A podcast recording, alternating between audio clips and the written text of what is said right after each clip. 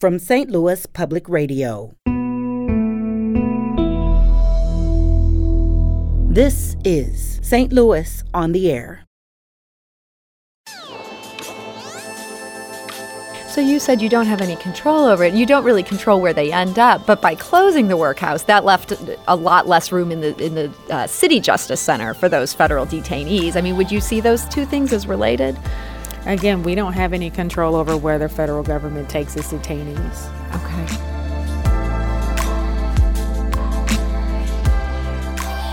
Do you still believe that he's definitely putting the city first?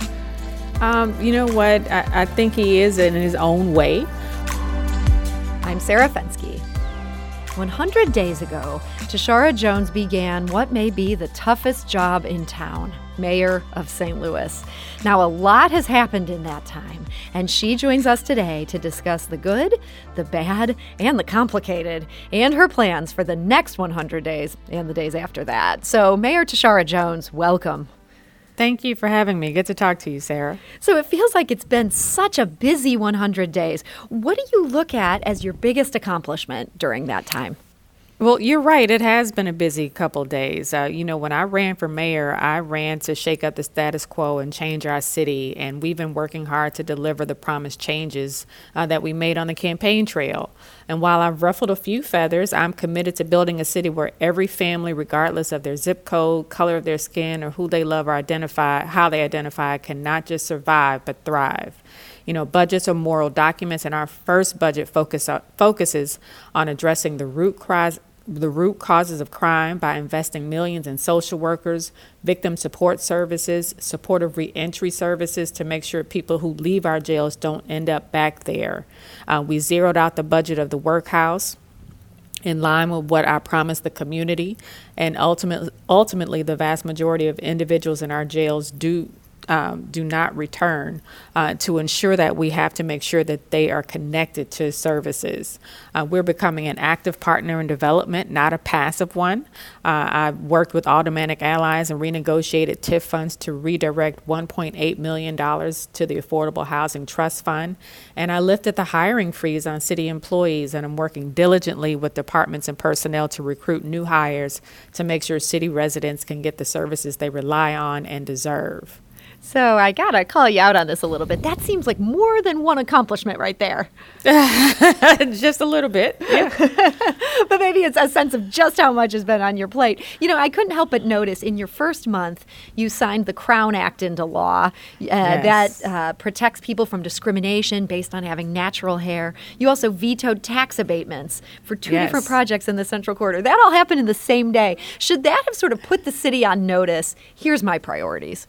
Yes, absolutely. Uh, by uh, signing the Crown Act into law, I put, uh, that was a signal that we are going to make sure that we provide an environment where everyone, no, no matter how they wear their hair or how they look or what zip code they live in, can succeed in our city uh, and take away some of the barriers that black women have experienced uh, who, re- who wear natural hairstyles. And also to the development community. Development is welcome. We are not against tax incentives, but we want to make sure if we are investing investing the city's tax dollars uh, in their developments, that we become that we are an active partner, not a passive partner. Do you think there's been some grumbling from developers that you're vetoing agreements that were already in place? You're bringing people back to the negotiating table. Have they been very irritated by that? Well, Jesuit Hall uh, came back to the table, and we were able to negotiate a deal that I think that it, that's a win-win for everyone. You've, you know, there's long been this attitude that this is St. Louis, this is not Beverly Hills. We should just be grateful that anybody is building something here. And particularly if anybody is building something outside the Central Corridor, let's just give them whatever it takes to get that deal done. Do you think that's changing? That, that St. Louis is becoming more attractive uh, to people who are looking to, to build buildings and make money? Yes, absolutely. St. Louis is becoming more attractive. Uh, NGA is going up on the near north side. Um, we have businesses that have contacted our offices that are uh, looking to relocate here. We also have uh, a new meat packing plant that's going to open in South St. Louis and going to provide uh, jobs paying an average of $65,000 a year.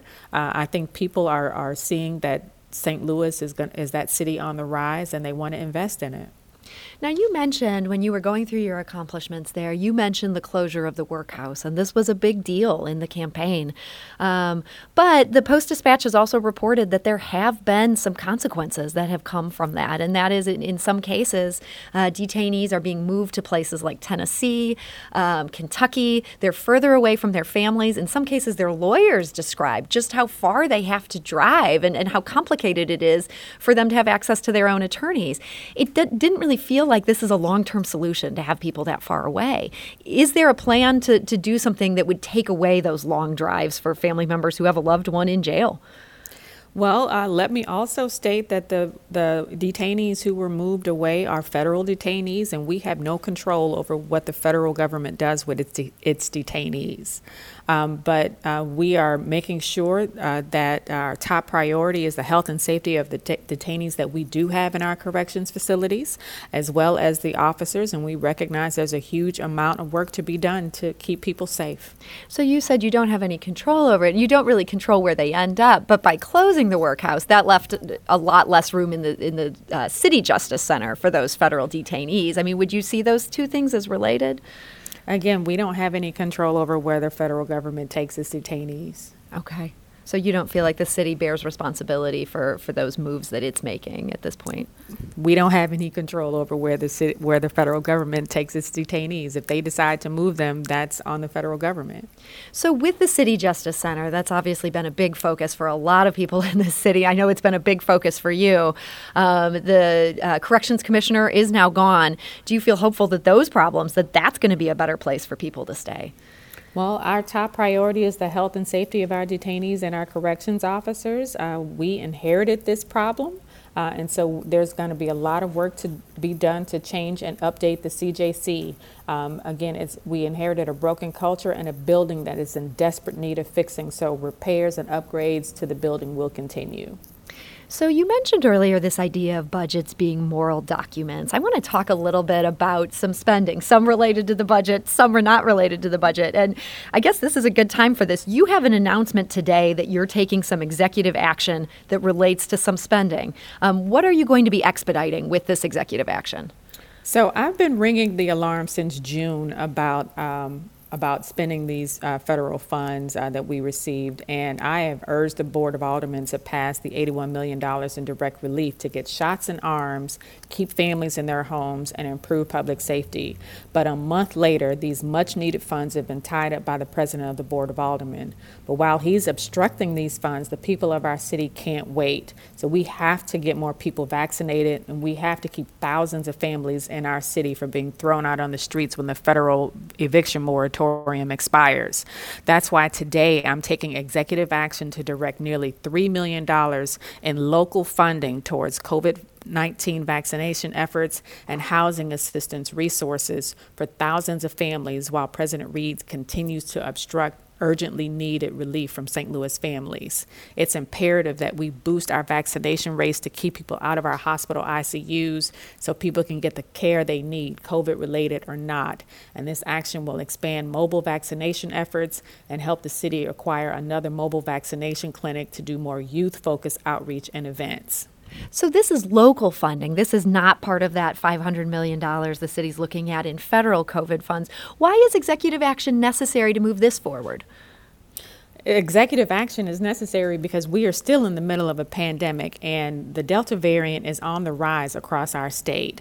Uh, again, I have been sounding this alarm since June that we needed to act quickly, and the president of the Board of Aldermen continues to obstruct this process.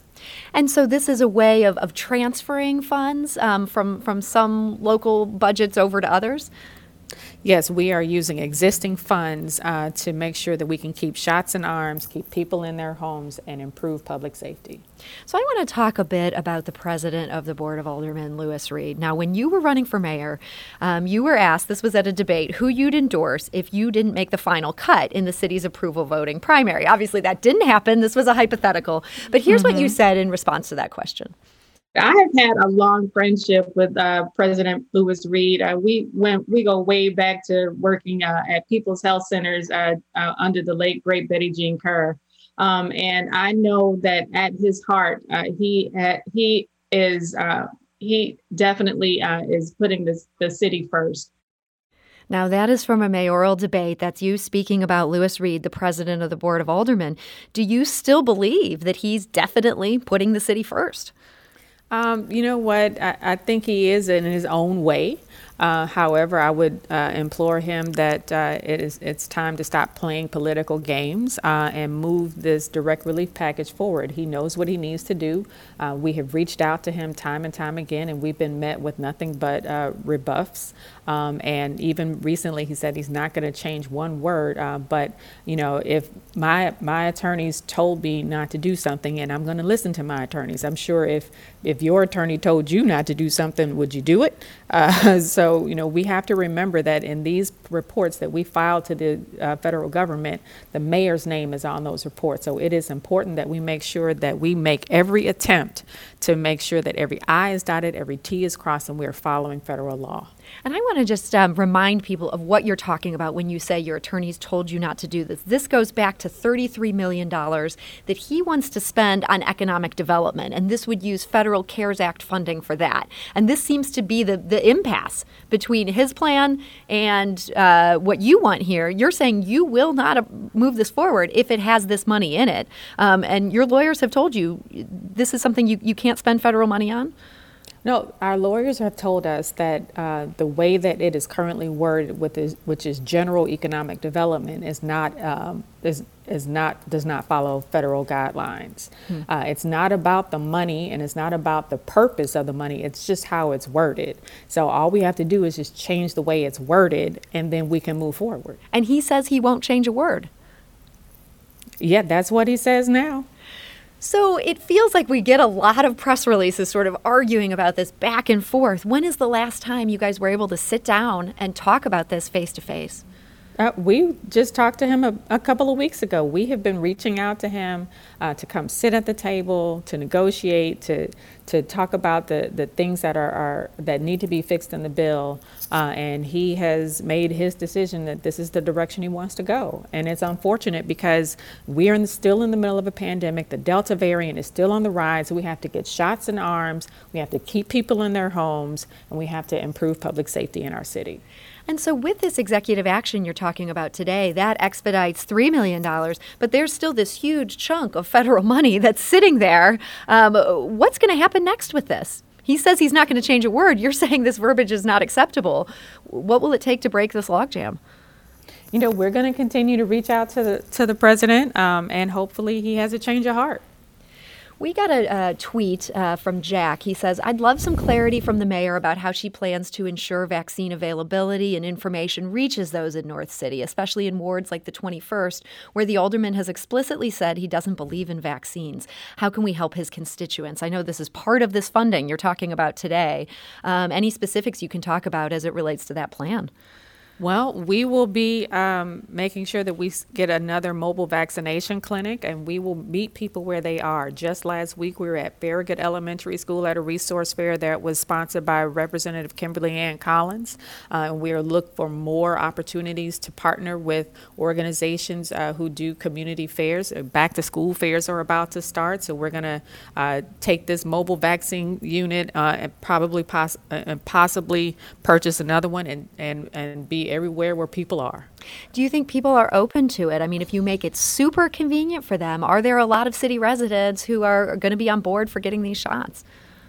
We hope so. I mean, education is part of the big push as well. It's not just, you know, hey, we're here with this mobile vaccine clinic, get a shot. No, we're going to take our health professionals with us, um, and our volunteer health professionals with us, and uh, help them educate our community about how important it is to get vaccinated.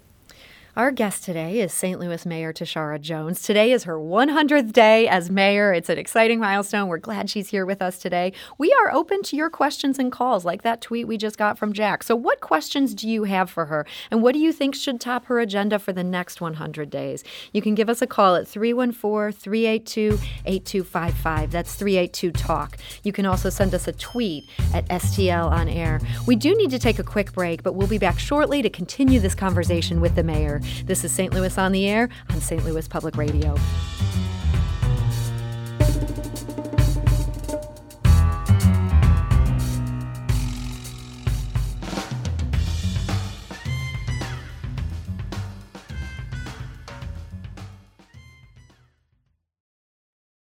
Support comes from the Missouri Forest Products Association.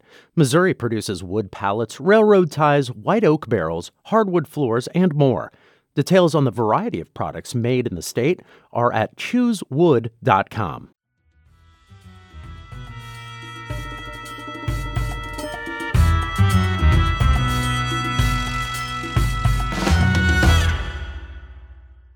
And now back to our conversation. Our guest today is St. Louis Mayor Tishaura Jones. Today is her 100th day in office. Just before the break, we were talking a bit about vaccines. Mayor Jones, it seems pretty frustrating that we're still talking so much about COVID 19 right now at a point when we were all hoping to be past this. Mm-hmm. Yeah, it is frustrating. Uh, we and we had to uh, reinstate a mask mandate uh, earlier this week, and and I and I get I feel people's frustration, but like I said, the Delta variant is spreading like wildfire across our state, and we have to do something to mitigate the spread. Your counterpart, County Executive Sam Page, he faced a lot of hostility, um, even from people there on the county council, as well as a lot of residents over this. I feel like I haven't heard as much reaction in the city. Is, is there a sense from your office of how this is going over? Uh, I haven't heard much reaction either. Uh, we are um, uh, we are hopeful that uh, we that our aldermen are also listening to the advice of the St. Louis Pandemic Task Force, which is, as everybody knows, a, a collection of federally qualified health center leaders as well as um, our medical professionals who sounded the alarm just last week about returning to a mask mandate. Mm-hmm. We just got a tweet from Joshua. He writes Is there an update in regards to a vaccine mandate for municipal employees? This is something that, that you've said you're contemplating. Well, just a couple of days ago, we announced our vaccine incentive program for city employees uh, that they will get a $100 gift card uh, if they get vaccinated after July 27th. Um, so we are hopeful that that will um, uh, that will increase our vaccination rate, um, and then we'll, you know, evaluate situations as they evolve. So you're at this point using the carrot, not the stick. A- absolutely. so, one other question that has kind of arisen in these last couple days there's been some prominent St. Louis businesses, some favorite restaurants have said they are now going to require vaccines for people to come inside. Do you see any sort of future amendment of the city order if someone is having a 100% vaccinated um, indoor area? Is that something where the mask mandate could later be changed?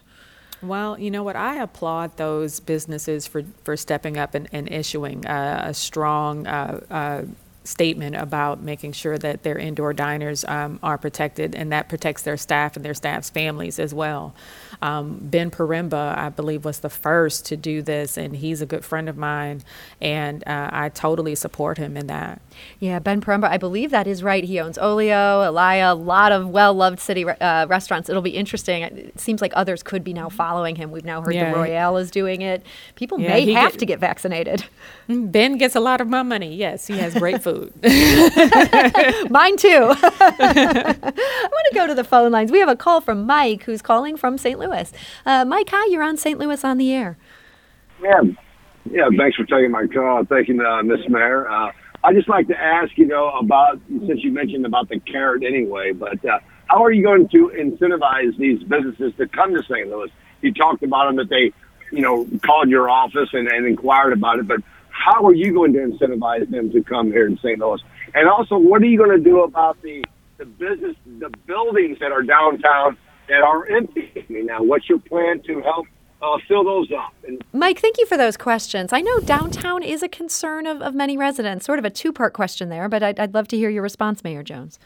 Well, we are actively working with our new SLDC director, uh, Neil Richardson, uh, to uh, make sure that we are providing an environment where businesses want to uh, relocate to St. Louis and can succeed and thrive. Uh, we know that a lot of businesses had to shut down for various reasons during COVID, um, and that returning to uh, a full staff indoors uh, is still uh, happening on a on a slow pace.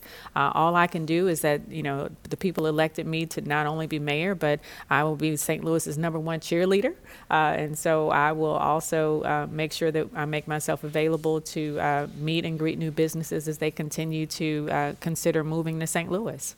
So there are a lot of downtown residents who are sort of vocally unhappy at this point, and these problems definitely predate you taking over as mayor. But you know, with so many fewer office workers down there, it seems like drag racing has become such a concern. Street parties, it feels like a bit of lawlessness there. Um, how are you feeling about the current state of downtown? Well, we have met uh, uh, a couple of times with the downtown residents and have tried to um, address their concerns. Uh, we have increased patrols uh, in conjunction with the sheriff's office downtown on the weekends. Uh, we made some changes to how our police are deployed uh, during certain hours. So um, we are doing everything that we can to make sure that downtown is a safe um, and enjoyable entertainment district for everybody bigger picture, crime is just always a concern in this city. Um, and I know your priority is to attack the root causes of crime, but that approach can take years, if not a generation, to bear fruit. Do you feel like you have a short term plan that is also helping people who are in neighborhoods um, where they're dealing with high crime? Well, absolutely. I think that, but I think that you can also get some short-term wins by addressing root causes. So, you know, we continue to support the Cure Violence program. Uh, we're also looking into focused deterrence um, and how we can use that as well uh, to uh, help deter those who, the, the small amount of those who are uh, continuing to live a life of crime. And also, uh, after the first 100 days, what we'll be doing is co- uh, concentrating on two things on the city's infrastructure and rolling out a public safety blueprint that's informed by community needs. You know, the people closest to the problem are closest to the solution. And so we want to make sure that our public safety approach is one that involves community input. So is that the focus for these next 100 days, infrastructure and then public safety?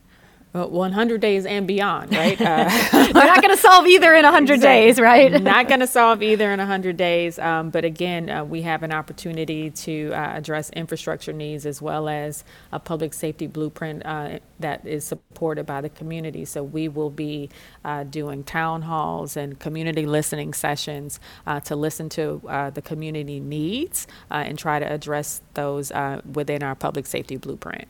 Within that public safety uh, silo, it feels like the 911 dispatch system is the one thing every mayoral candidate agreed was a huge problem. Uh, Mayor Lyda Krewson agreed it was a huge problem. She thought she had a fix. We find out now maybe that fix didn't take. Um, why is this such a stubborn problem? It seems so simple on paper. Well, uh, the the simple part, which is not so simple, is hiring more people to answer the phone. Um, and uh, fortunate, fort- unfortunately, uh, we are we are hiring. Uh, we had a hiring freeze that I lifted, uh, so we could. There was uh, there was a hiring freeze during the previous administration during COVID. Um, but and this is, I might also point out, this has been a problem over multiple administrations. So um, we are working actively with our personnel department, with our public safety director, uh, to make some changes to 911 uh, operators, um, and uh, hopefully we'll be able to solve that problem within my administration. I want to go back to the phone lines. Uh, representative Mike Person is actually calling. He's a representative of Ferguson. Uh, representative Person, hi. Welcome to St. Louis on the Air. Well, well, good afternoon. Uh, I'm uh, thankful that I was able to uh, get in on this call.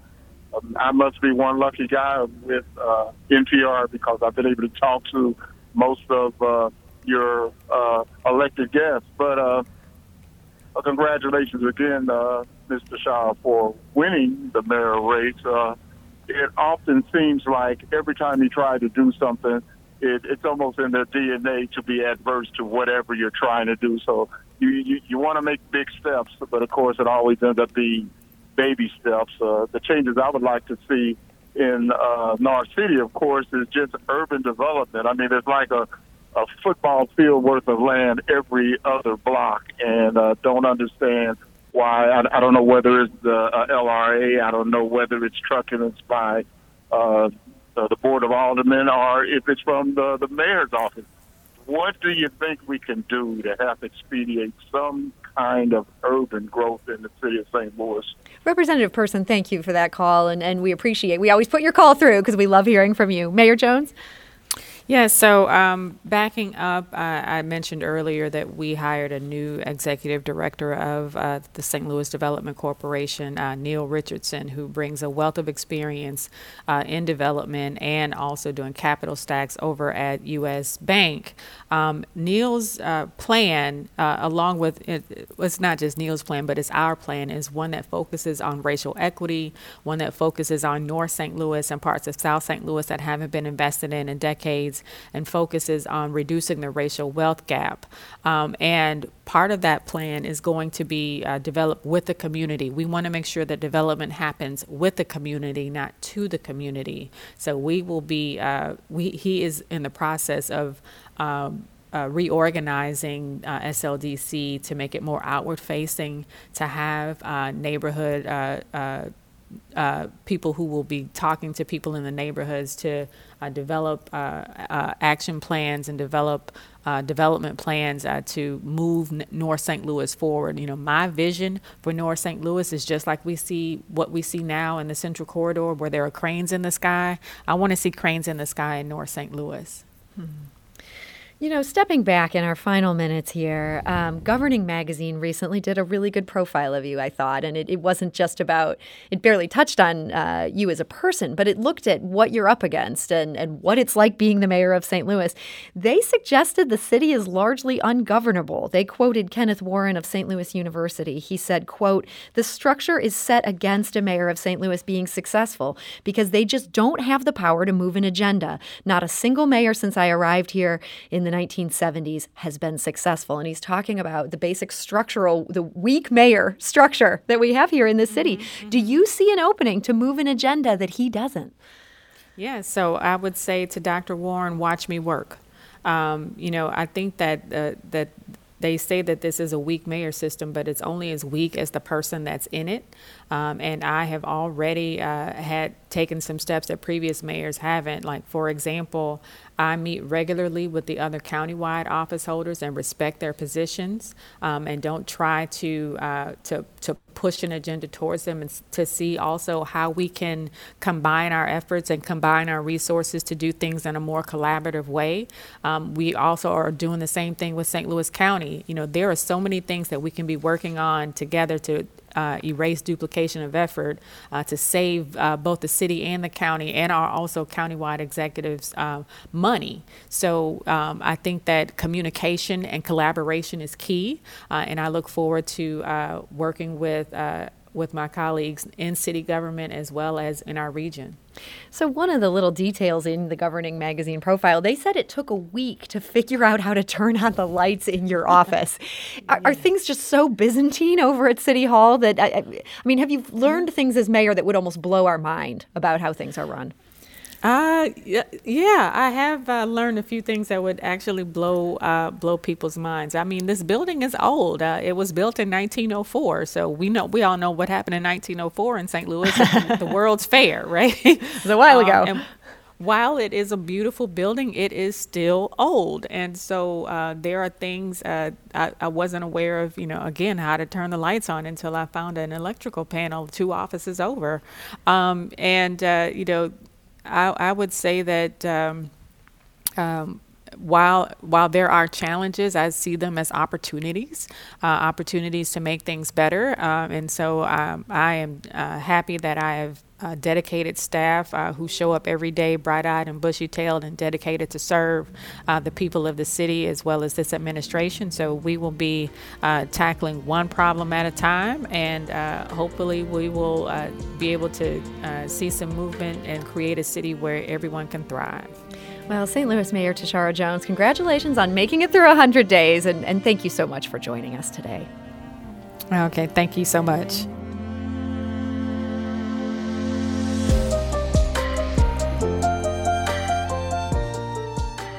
St. Louis on the Air is a production of St. Louis Public Radio. Understanding starts here.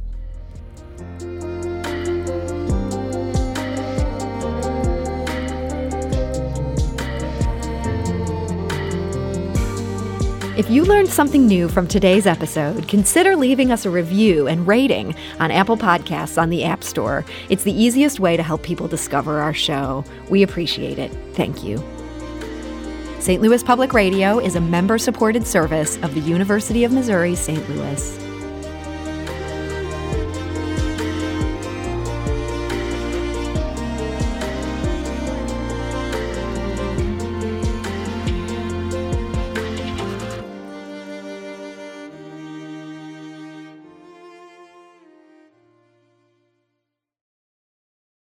Support comes from the Missouri Forest Products Association, committed to conservation and careful management of the state's forests to make them more resilient and better habitats for wildlife. ChooseWood.com.